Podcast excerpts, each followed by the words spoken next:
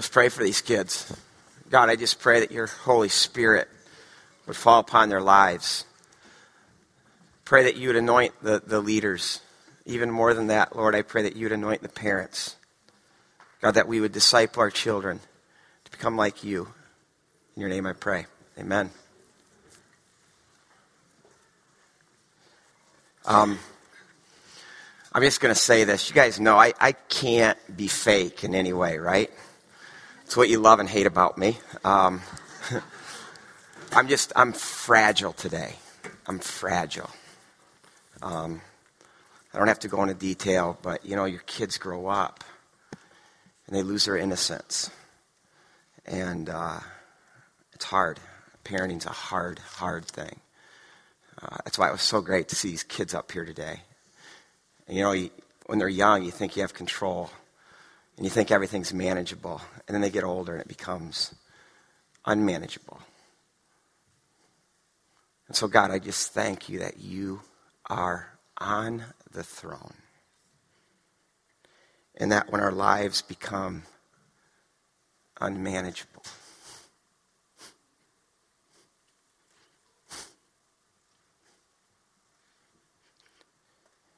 You're real, and you're the King. And we bless you. Amen. Amen. Okay. Um, we are going to be maybe doing another trip to Israel this summer. I'd like to just put that out there. We had uh, a phenomenal experience last year. And uh, if you're wondering why we do this, first of all, what it is, it's, a two week trip, and this is not a tour. This is an intense experience in the land. Um, it's an intense experience with God. It's an intense experience on the trail. We hike six to 10 miles a day, and it's sometimes in heat of 115 to 120 degrees. It's because of that, an intense experience in God's Word. As we're hiking, we're also, we got our Bibles and we're just learning the story in its context. It's an intense experience with the people you're with. And so this isn't just something that's out there for anyone who wants to go on a tour to Israel. This is for people who want a, an, an experience, a life changing experience with God, with a community of people who are going for, for God in the land where God tells his story. And so, uh, if, if that's something that you'd want to be a part of, you can get information uh, at the information table about that. Um, yeah, here's just a couple of pictures. Scroll through these kind of fast. we had so much fun. It was, it was incredible. Besides just being in the place where the story happens, to be with 30 or 40 other people in that kind of intense setting, um, it's just life changing. And so, if if this would be something that you would sense, and that's that's a picture of the kind of terrain that we're hiking sometimes. So that's that. You can get the information. It'll be uh, the end of uh, June and into the first part of July. So that's that. Okay, enough pictures. The desert, how beautiful. Love it. Okay. Uh, continuing our journey through Matthew's gospel. So let's turn to Matthew chapter 10, which is where we are today.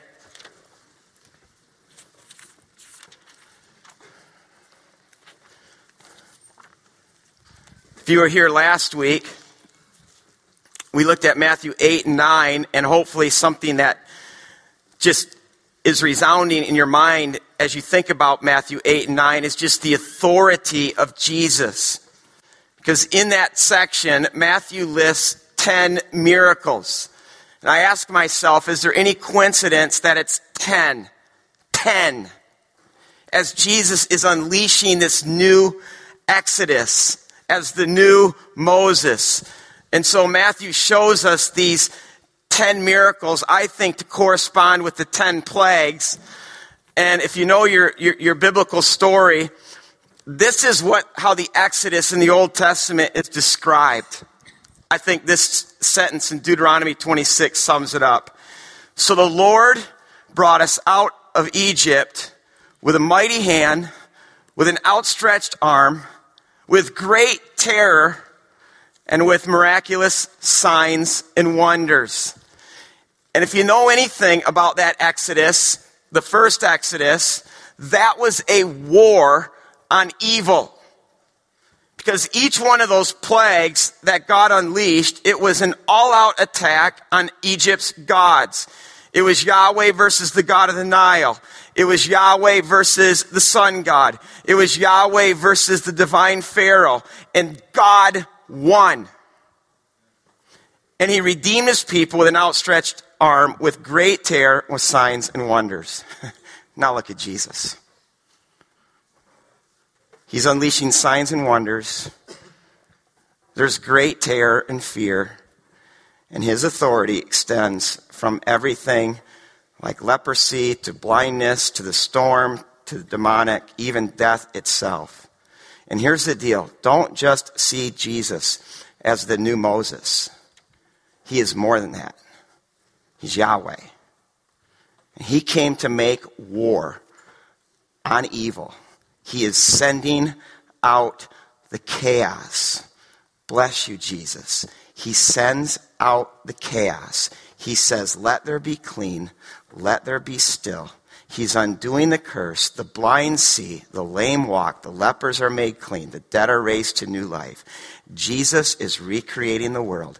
This is new creation. Have to see that. Now, this morning, we're going to look at an important thread that runs through Matthew's gospel. I don't think I can begin to share with you the importance of this thread. And please stand for the reading of God's word from Matthew 10. Wish we had time to read all of this, but I assume you're going to study this this week, so I'm going to just pick some passages. I'll start with verse 1. Jesus called his 12 disciples to him, and he gave them authority to drive out evil spirits and to heal every disease and sickness. Verse 5 The 12 Jesus sent out the following instructions Do not go among the Gentiles or any other town of the Samaritans. Go rather to the lost sheep of Israel. As you go, preach this message The kingdom of heaven is near. Heal the sick, raise the dead, cleanse those who have leprosy, drive out demons freely as you have received, freely give. And then going down to verse 21 or verse 17 be on your guard against men. They will hand you over to the local councils. They will flog you in their synagogues. On my account, you'll be brought before governors and kings and, and witnesses to them and to the Gentiles. But when they arrest you, do not worry about what you'll say or how to say it, because at that time it will be given to you what to say. For it will not be you speaking, but the Holy Spirit speaking through you. Brother will betray brother to death, and father his child. Children will rebel against their parents and have them put to death. All men will hate you because of me, but he who stands firm to the end will be saved. And when you are persecuted in one place, flee to another. I tell you the truth, you will not finish going through the cities of Israel before the Son of Man comes in all his glory. A student is not above his teacher, nor, nor, nor a servant above his master. It is enough for the student to be like his teacher and the servant like his master. The head of the house has been called Beelzebub. How much more then will the members of his household? Do not be afraid of them. And then going down to verse 32. Whoever acknowledges me before men, I will also acknowledge him before my Father in heaven. But whoever disowns me before men, I will disown him before my Father in heaven. Do not suppose that I have come to bring grace or peace to the earth. I did not come to bring peace, but a sword. For I have come to turn a man against his father, and a daughter against his, her mother, a daughter in law against her mother in law. Man's enemies will be the members of his own household. Anyone who loves his father or mother more than me is not worthy of me. Anyone who loves his son or daughters more than me is not worthy of me. Anyone who does not take up his cross and follow me is not worthy of me. Whoever finds his life will lose it. Whoever loses his life for my sake will find it. And he receives me, and he receives me, receives the one who sent me. This is God's word. You can be seated.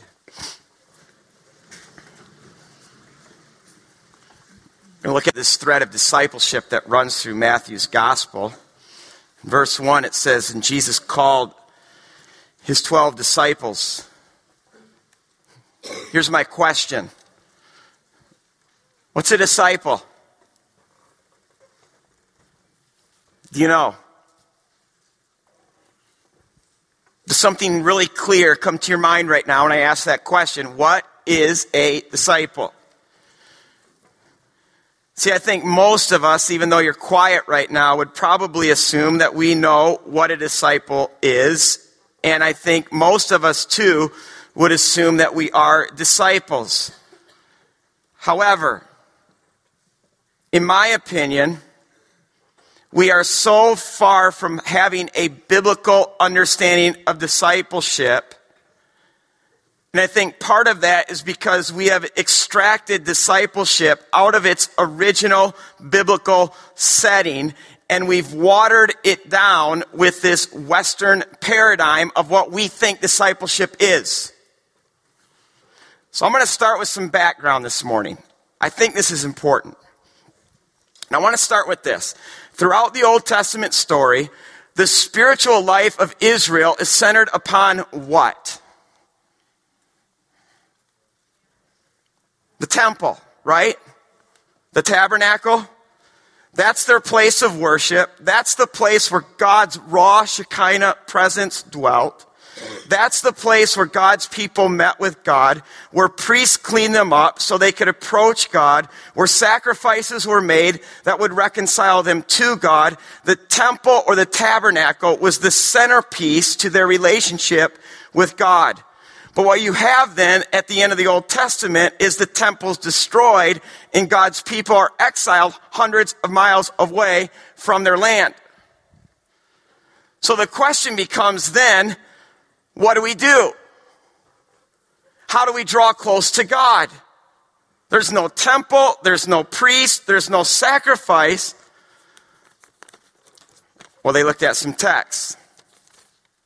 Texts like, I know they're in here somewhere. Maybe not. Well, I'll tell you what texts they are uh, Proverbs 51, verse 16, where David says, uh, The thing that you look at, O God, is, is, is not my sacrifice. The thing you look at is my broken and contrite heart. In, in Proverbs 21, verse 3, or in Jeremiah 7, verse 22 and 23, or in Hosea 6, verse 6, over and over there, again, it says, you, you don't really concern yourself, oh God, with our sacrifice, but what you concern yourself with is our obedience. To obey is better than sacrifice. So they read texts like this and they shifted their relationship from God from sacrifice to obedience. The Torah replaced the temple. God's word became the Holy of Holies so that when the book was open, it was more than just words on a page, but in their minds, God is here. When we read this book, we are encountering the raw Shekinah presence of God. So then it's in this context where the synagogue appears. Now, synagogue, if you read your Old Testament, it doesn't exist. But by the time of Jesus, every village has a synagogue even the apostle Paul can travel throughout the Roman Empire and find a synagogue. Now, synagogue simply means to gather because it's God's people gathered around God's Torah. So the synagogue then became their house of worship. It was the house of Torah. And it became the centerpiece of their walk in relationship with God. Now listen, the synagogue was not just their house of worship, it also functioned as their school. Because to the Jew, the highest form of worship is the study of God's Word. So the house of, of worship, the synagogue, is also a house of study. I want you to hear what the, the, the, famous Rabbi Hillel says a generation before Jesus to describe the educational process that happened in the synagogue with Jewish children. He says at five years old, one is fit for the scripture. At 10 years, the Mishnah, which is the rest of the Old Testament. and the rabbi's applications of it. At 13, for the fulfilling of the commandments. At 15, the Talmud, which now you're ready to make rabbinic interpretations. At 18, the bridal chamber. At 20, pursuing a vocation. At 30, for authority, where you're able to teach others. So I want you to hear this. At the age, or at the time of Jesus, from age 5 until 10, probably the ages of those kids that were up here this morning, boys and girls went to Bet Sefer. Bet means house, Sefer means book, house of the book, to synagogue. Here, a child not only learned Torah, they memorized large chunks of it. I know some of you right now are thinking, there's no way that happened. Let's remember a couple of things. First of all, not every family had 20 Bibles floating around in their house. In fact, each town barely had their own copy of Torah, which was housed in the synagogue, and that copy alone was worth the equivalent of hundreds of thousands of dollars. So the way a person had their own copy of Torah is they hid it in their heart. They memorized it. Now, right now, just think about how much you have memorized. You have stuff memorized. Think about all the songs right now you know by heart. Think about all the lines in movies you know by heart. Think about all the statistics of sports tar- stars that you have in your heart. See, it's not that we don't hide things in our heart. But in that day, they didn't have pop music. They didn't have movies. They didn't have sports. Their pop 40 was the text. Their heroes were the people in the text and the people who taught them the text. In fact, Church Father Jerome, who translated the Bible into Latin in the 300s, came to this part of the world so that he could learn Hebrew. You know what he said? He said, There doesn't exist any Jewish child who doesn't know the entire Bible by heart. Okay, from age 11 to 12, then you went to Bet Midrash. Midrash means interpretation. So this would be the house of interpretation. You're now starting to study more complicated interpretations of Torah. After this, the girls got married, which was soon after their first menstruation. Let me say something about menstruation in that world. Menstruation was a girl's right of pass, passage into womanhood. And I think we can learn a lot from this culture. Because think about how we view menstruation. Think about the things we say. To us, it's a curse. In that world, it was a badge of highest honor a party would be thrown for that girl. Because everyone viewed the womb as the most sacred space in the world. Because that's the place where the finger of God goes and creates life. At 12 or 13, a boy had his coming of age ceremony as well. What's it called? Anybody know? Bar mitzvah. This was a boy's rite of passage into manhood. And you know, when I, when I learn this stuff, I'm just like, do we have rites of passage today? We have 30 and 35 year olds who don't know they're men and women yet because we don't have rites of passage. Bar mitzvah, bar means son, mitzvah means commandment, means son of the commandment which meant that the boy could now experience his first Passover in Jerusalem. And at this point in the game, that 12 or 13 year old is treated like a man. And I'm going to tell you something. This still holds true today because when we lived in Israel for six months, it, it struck me how men treated Gabe.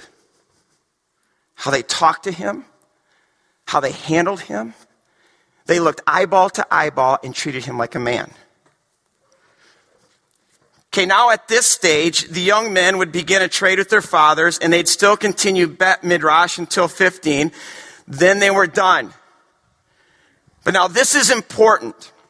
At 15, a few of the elite students would continue their study of Torah by leaving home and studying with a famous rabbi.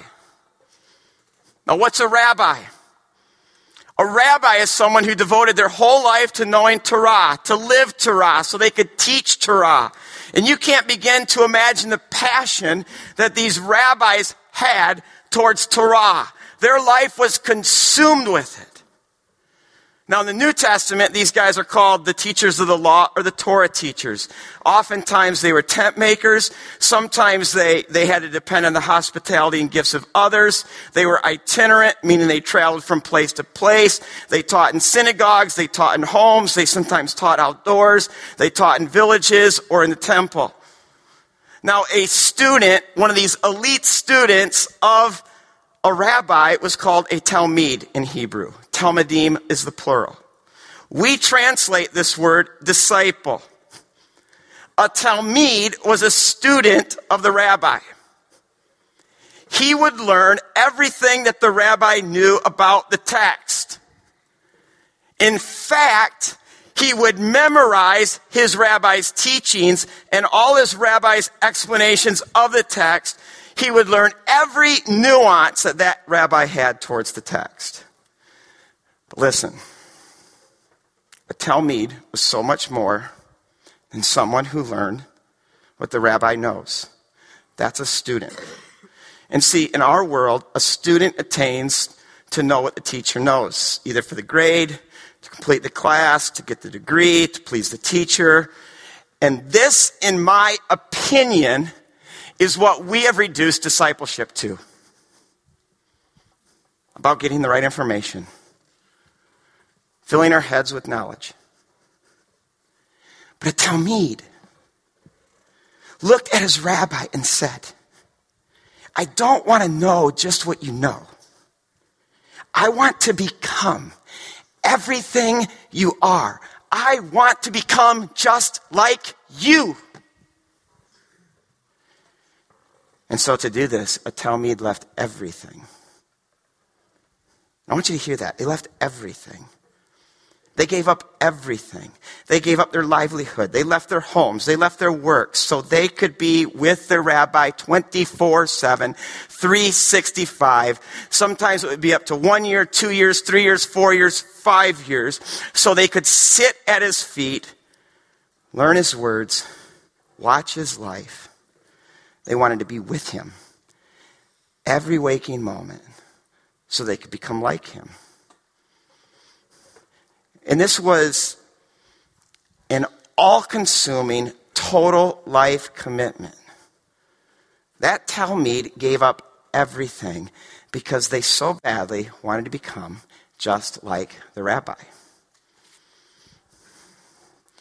In fact, I think the difference between our notion of discipleship and this notion of a Talmid is, you know, I like to run. I run three, four, maybe five times a week. When I go out and run, it's for about a half hour, maybe 35 minutes. And I think that's what we call discipleship. Three, four, maybe five times a week for a half hour. We'll spend time with Jesus. A Talmid is not just someone who likes to run, but they're training for the Boston Marathon. And they're training for it not just so they can run it, but so they can win it. That's a Talmid. In fact, this relationship between a rabbi and a Talmid was so intense that it's described as a father son relationship. This is why Paul calls Timothy my son, my true son In fact, in uh, 1 Corinthians uh, 4, can't believe I took all the time this morning to print out all those texts and I don't have them. Can someone look 1 Corinthians 4 up right now? Verse 15, little Bible drill. Good. Stand and read it out loud.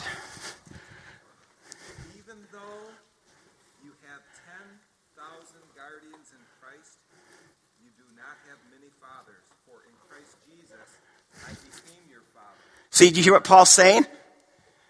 You have 10,000 guardians in Christ, but you have one father. I fathered you. I discipled you. Keep going.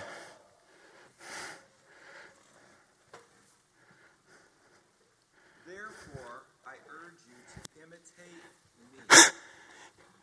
I'm your father. You're the tell me, imitate me. Everything about me. Follow me as I follow Christ. Listen to what he says next. Sorry about this, Bob. okay. For this reason, I am sending you to Timothy, my son, whom I love, who is faithful in the Lord. Okay. okay. There you go. This is all discipleship. Therefore, to help you along in this, in, in, in being disciples, I'm going to send you one, one of my ultimate disciples, my son Timothy. And you watch him and you become like him. Now listen, Jesus is clearly plugging himself into this system because seven diff- different groups of people Pharisees, Sadducees, scribes, um, other people call Jesus or address him as rabbi. Now look at Matthew 10, verse 1. Just give me a little bit here as I turn back there. He called his 12 to him, he gave them authority. Calls the 12. For what purpose? Well, look at verses 24 and 25. A student is not above his teacher, nor a servant above his master. It is enough for the student to be like his teacher and the servant like his master. Jesus called these 12 so that they could be like him. And I love how Mark puts this in, in Mark 3 verse 14. It's, it's him describing this same part of the, the, the gospel story where he says, and Jesus appointed 12 so they could what? Does anybody know?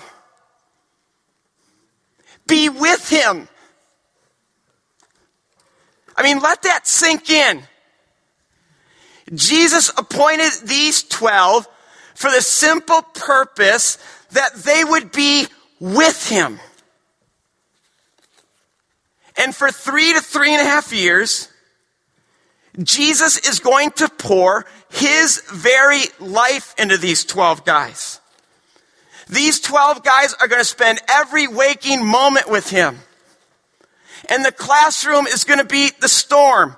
It's going to be going to the other side. It's going to be taking them to Nazareth. It's going to be going into the temple and watching him preach. It's going to be going up into um, the Decapolis and seeing his power to heal. I'm telling you, these guys are going to watch, watch Jesus like a hawk. They're going to watch him from the way he eats breakfast to how he uses the restroom. They're, they're going to watch how he spends his time. They're going to watch how he walks, how he gets up, how he teaches, how he heals, the way he spends hours in prayer, how he interacts with the big shots, how he treats the little guy, the least of these, the poor. I love how Jesus says this. He says, Everything I got from my Father Everything I got from my Father, I gave to you. Now, in Jesus' day, a rabbi normally did not pick his Talmidim because a Talmid picked his rabbi, much like a kid today might pick a college. Now, remember, this is only for the elite students. They had to be good enough to get in, especially to come under a great rabbi, and Jesus is the greatest. That's how the Sermon on the Mount ends by saying, Wow, who gave this man this authority? He doesn't teach us like our other Torah teachers do. But see, Jesus breaks with this tradition. Rather than having the Talmid pick the rabbi, Jesus is the rabbi who picks the Talmid. In John 15, verse 16, he says, You didn't choose me, I chose you. Now ask yourself, what kind of guys did Jesus pick? What does it tell you that these guys were fishermen? Tax collectors. They probably didn't cut it. They're not the A students. More importantly, when Jesus called them, what did they do? What was their response to Jesus' call? Well, Peter, James, and Andrew, and Philip, they dropped their nets. Matthew left his tax booth. And I think sometimes when we read these stories, we kind of think to ourselves, oh, these poor guys, they have to drop everything. They have to drop their whole livelihood to follow Jesus. Listen to me. Imagine if growing up your dream was to play in the NBA. And one day you're out in the parking lot and a limo pulls up. And out of that limo steps Michael Jordan. And Michael Jordan says, I want you to become like me. Let's go. Are you going to say, I don't know?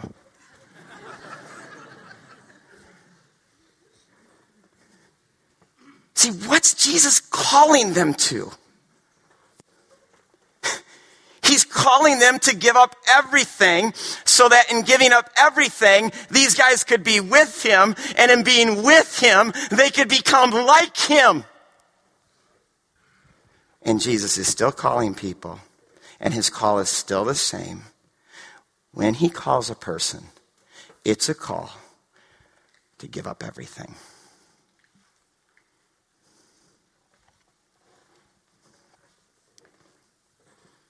It's the call to give up everything. Dietrich Bonhoeffer, in his book, The Cost of Discipleship, a book that I read in college that had a profound impact on my life, he says the call of Jesus begins with the call to abandon all attachments to the world. And we see this as we look at the thread of discipleship in Matthew's gospel, in, in, in Matthew chapter 8, 19 through 22. Then, then a Torah teacher, a rabbi actually comes up to him and says, Teacher, I will follow you wherever you go. And Jesus replied, Foxes have holes and the birds of the air have nests, but the Son of Man has no place to lay his head. Another disciple, another Talmid, said to him, Lord, first let me go and bury my father. But Jesus told him, Follow me and let the dead bury their own dead. Or how about in the text that we read today? In verses 37 and 38, anyone who loves his father or mother more than me is not worthy of me. And anyone who loves his son or daughters more than me is not worthy of me. And anyone who does not take up his cross and follow me is not worthy of me.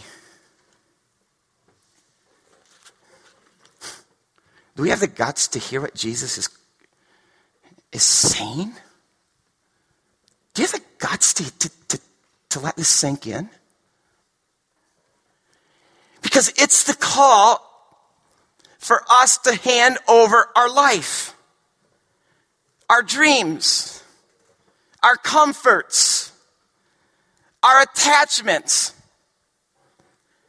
It's the call for us to give up living life for me. Like Bonhoeffer says later in his book, he says, when Christ calls a man, he bids him to come and to die. And see, for many of us right now, we're feeling like the rich man and, and we're walking away sad. I remember a young lady in my ministry years ago when I was in Chicago. And she described the call of God in her life. She said it happened when she stood at the corner of Wells and Division in downtown Chicago. And if anyone knows what that is, that's one of the, or was in the day, one of the biggest slums in our land. She said, I stood there with my newly acquired MBA and all my dreams before me. And she said, I, as I stood there, I heard Jesus call Deny yourself, take up your cross, and follow me. And she said at that moment, I literally said these words out loud My life is over. I am done living for me. And she said, I dropped everything to live in, in one of the most impoverished, crime infested places in our nation. And she said, in that moment, I never felt more free and more joy. And it hasn't left me since.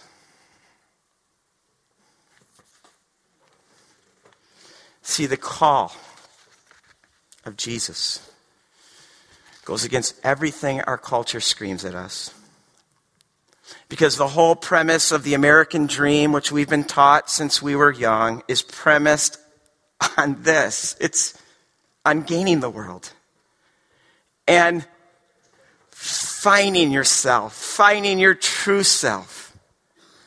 So, this idea of abandoning our attachments to the world and giving up living life for me, it makes us sad. But look at verses 38 and 39 when Jesus says, And anyone who does not take up his cross and follow me is not worthy of me. Whoever finds his life will lose it, and whoever loses his life for my sake will find it. That word for life there in, in the Greek is suke. And really, suke, which we get the word psychology, uh, could better be translated one's true self. So think about what Jesus is saying. He says the way you're going to save or find your true self is by losing yourself for me in the gospel. See, I love how Bonhoeffer puts this in the cost of discipleship because he talks about the difference between cheap grace and costly grace. He says cheap grace is what's ramp is what's running rampant in our churches today and killing it. He says cheap grace is grace without discipleship. It's grace without total life commitment to Christ. It's grace without a price. It's grace without a cost. He says this is costly grace. Costly grace is the gospel, which must be sought again and again and again. It's the gift which must be asked for. It's the door at which a man must knock. He says such grace is costly because it calls us to follow. It's grace because it calls, calls, calls us to follow Jesus Christ. He says it's costly because it costs a man his life. It's grace because it gives a man the only true life. It's costly because it condemns sin. It's grace because it justifies the sinner. Above all, it's costly because it costs God the life of his son. You were bought at a price, and what has cost God so much cannot be cheap for us. Above all, it is grace because God did not reckon his own son too dear a price to pay for our life, but delivered him up for us all. And he says, Costly grace is the treasure hid in the field, and to attain it, a man will gladly go and sell all that he has. It's the pearl of great price, and to buy, which the merchant to attain will sell all his good goods. He says it's the kingdom of Christ, for whose sake a man will pluck out his eye, which causes him to sin. He says it's the call of Jesus Christ, at which the disciple leaves his nets and follows him. And for the Talmid of Jesus, this is never, and I have to. I have to do that. It's like, you're calling me? It's, I want to. I want to. Because the same reason why we can give up anything is because we find something worth more than the thing we're giving up. And the reason a Talmid of Jesus can abandon all worldly attachments is because they have found something worth losing everything for.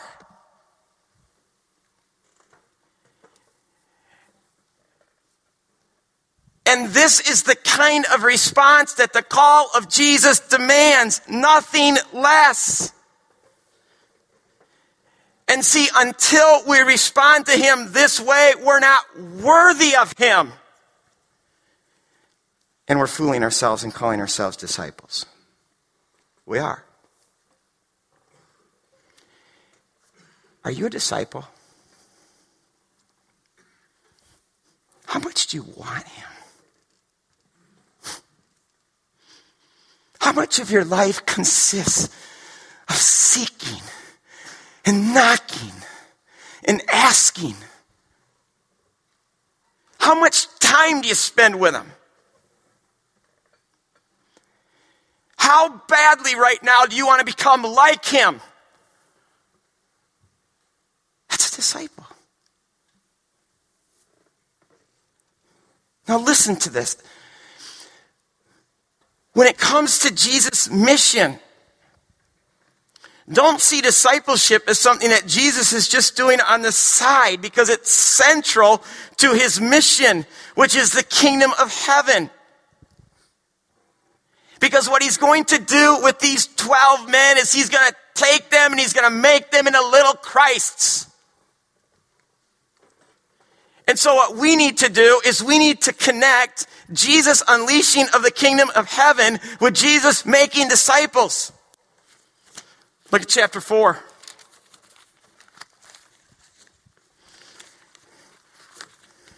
Verse 17. From that time on, Jesus began to preach, Repent, for the kingdom of heaven is near. Look at verse 23. Same thing. Jesus went throughout Galilee, teaching in their synagogues, preaching the good news of the kingdom, and healing every disease and sickness among the people. He's talking the kingdom, he's unleashing and demonstrating the kingdom. What's sandwiched in between? the calling of his first disciples. Look at chapter 9, right before our text here on Jesus calling the disciples. In verse 35, Jesus went through the towns and the villages, teaching in their synagogues, preaching the good news of the kingdom, healing every disease and sickness.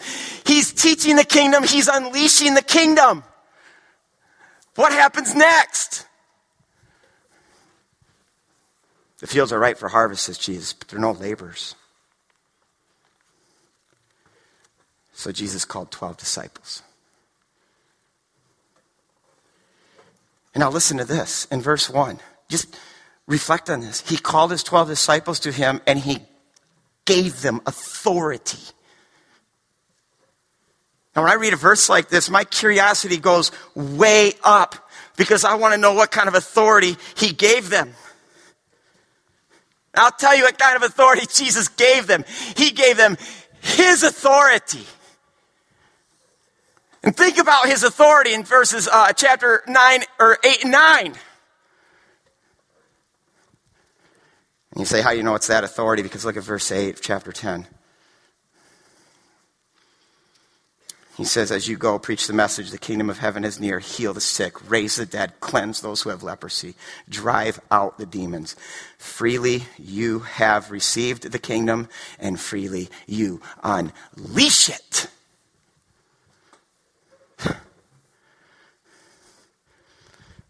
So now my next question is this On what basis do they get this authority?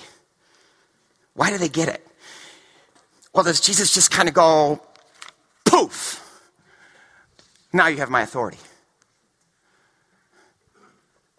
Here's the cape. Where's the cape? Or, where are my tassels? no. See, this clause about he gave them authority should bring us right back to Genesis 1 and 2 when God creates the world. Because when God creates Adam and Eve, he gave them authority. And Psalm 8 flushes this out. All things have been put under their feet. God handed over to Adam and Eve the, the, the keys of his kingdom to rule and to subdue it. I mean, their position in the universe, it was awesome. They were in charge. God gave them authority. On what basis did Adam and Eve have this authority with the creation? According to Genesis 1, Adam and Eve were made in the image and likeness of God. That word image there, literally, if you want to translate it the most literal way, literal way possible, it would be in, this, in, in a statue or an idol that looks exactly like God. They are little replicas of God. In fact, I love what C.S. Lewis says. He said, if we could see Adam and Eve uh, before they sinned and before the fall, if we saw them, we'd be tempted to fall down and worship them.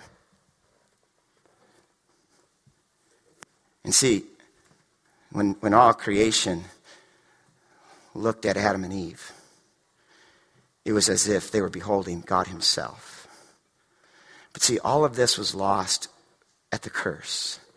God's image in us was severely marred. Do you see what Jesus is doing with his Talmidim? He is making little replicas of himself, little Christs. He's recreating them, he's transforming them, he's restoring the image of God in them. And he's doing this through discipleship.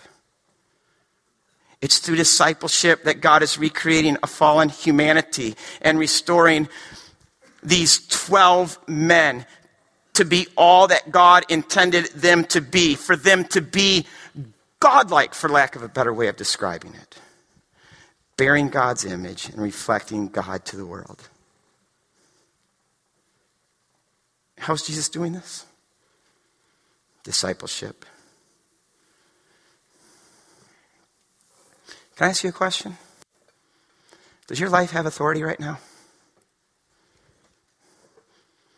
I'm not talking about the kind of power that comes from popularity or position or wealth. I'm talking about the most authoritative power there is. It's the authority that comes from a life lived with Jesus, from a life that follows Jesus. One of my favorite verses in the whole New Testament. Acts 4, verse 13. These disciples are, are, are, are brought before the elites of their day. And I love how this is put. When they saw the confidence, the confidence of Peter and John and realized that they were unschooled, just ordinary men. They were astonished and they took note that these men had been with Jesus.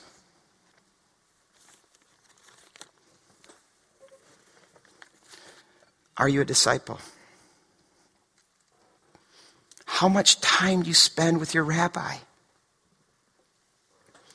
How much of your life right now is consumed with following him and pursuing him and seeking him? Jesus unleashes his kingdom through his disciples. In fact, I love this in chapters 8 and 9, which Neil looked at last week. Um, essentially, those chapters could be summed up with this clause Jesus is sending out the chaos he is. He's just sending it out. In fact, there are two Greek words that are used over and over again in those two chapters. The words apostoleo and ekbalo. Apostoleo is the word for which we get apostle. It means simply to be sent. Ekbalo is the word for cast out because that's what Jesus is doing in these two chapters. He's casting out the chaos. He's casting out the death, the blindness, the sickness. He's sending out the demons. He's sending out the chaos.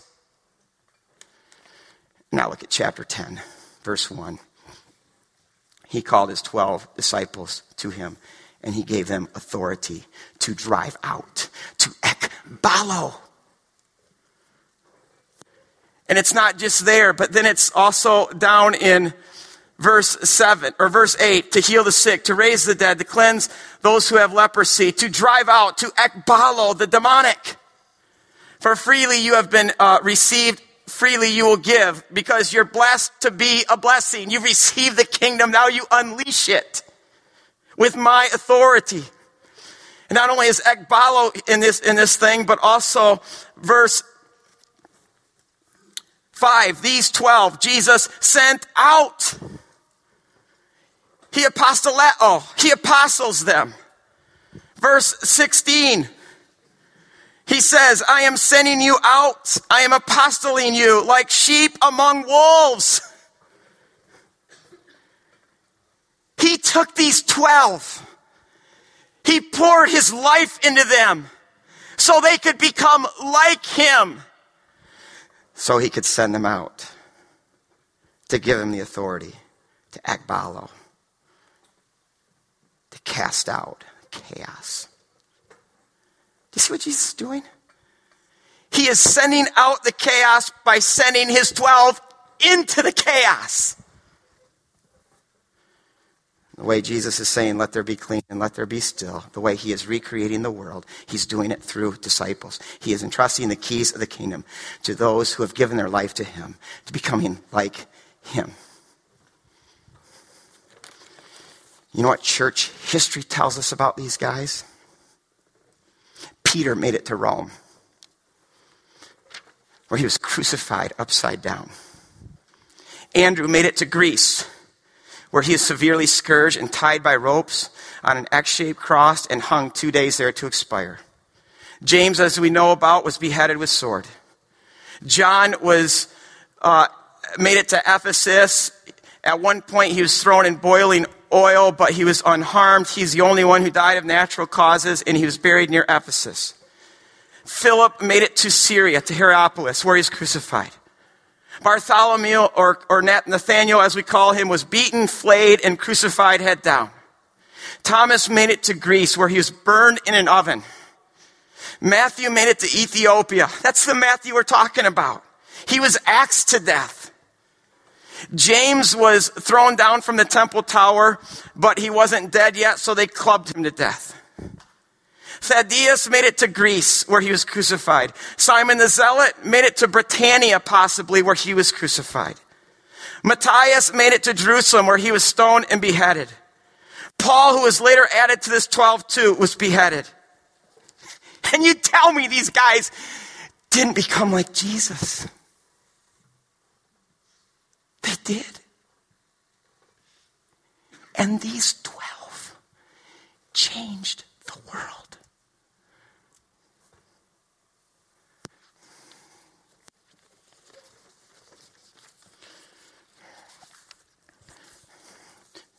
C.S. Lewis says, it is easy to think the church has a lot of different objectives. Objectives like education, building buildings, missions, holding services.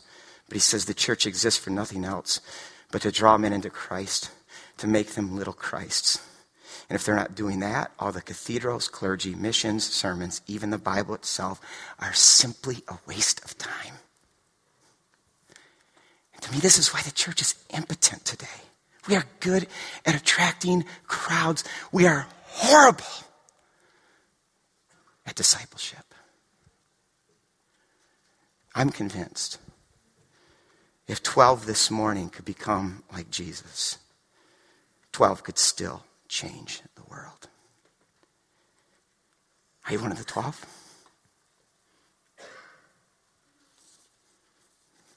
If anyone would come after me, he must deny himself, take up his cross, follow me. Let's pray.